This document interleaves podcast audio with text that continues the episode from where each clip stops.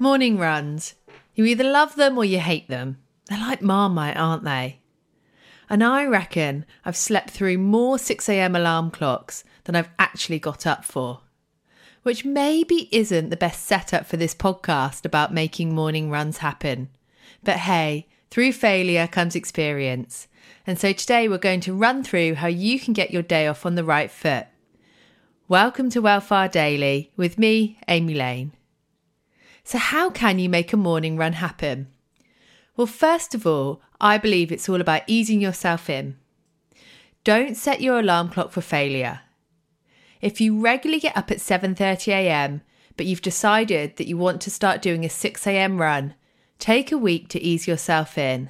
I found that by gradually setting the alarm clock 15 minutes earlier over the course of a week, by the time I got to getting up at 6am the following week, it wasn't such a shock to the system. And during the week when I was gradually getting up earlier but not running, I had a little bit of time to do some jobs that had been on my list for forever. And so when I did get round to my week of running, my house felt ready, my mind felt ready, and I just enjoyed it that bit more. Next up is organising your running kit. When you're doing your washing, rather than putting your clothes away in departments, put it away in outfits. That means that when you get up in the morning, you've only got to reach for one bundle of clothes.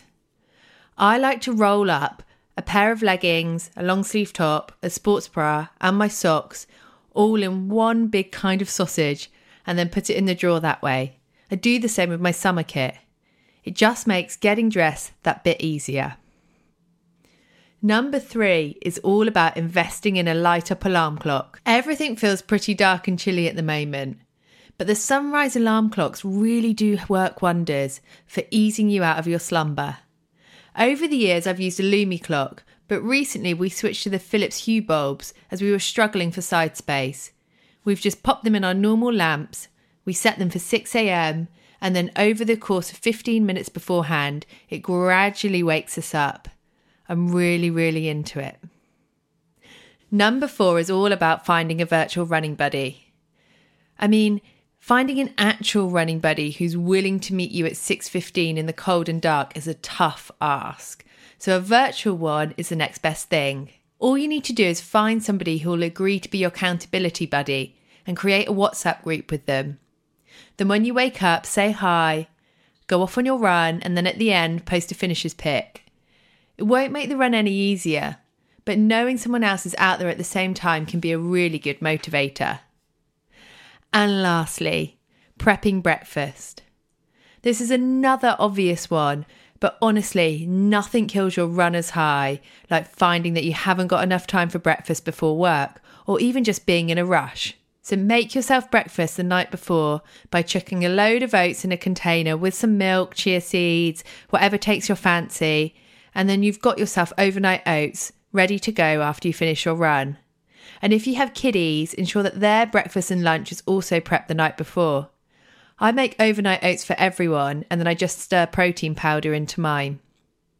I hope these hacks help. If you've got a hack, I'd love to hear about it. So leave it in the review comments below or send me a DM on IG. I'm wellness underscore ed. Thanks, guys. See you tomorrow. Want flexibility? Take yoga. Want flexibility with your health insurance? Check out United Healthcare Insurance Plans. Underwritten by Golden Rule Insurance Company, they offer flexible, budget friendly medical, dental, and vision coverage that may be right for you. More at uhone.com.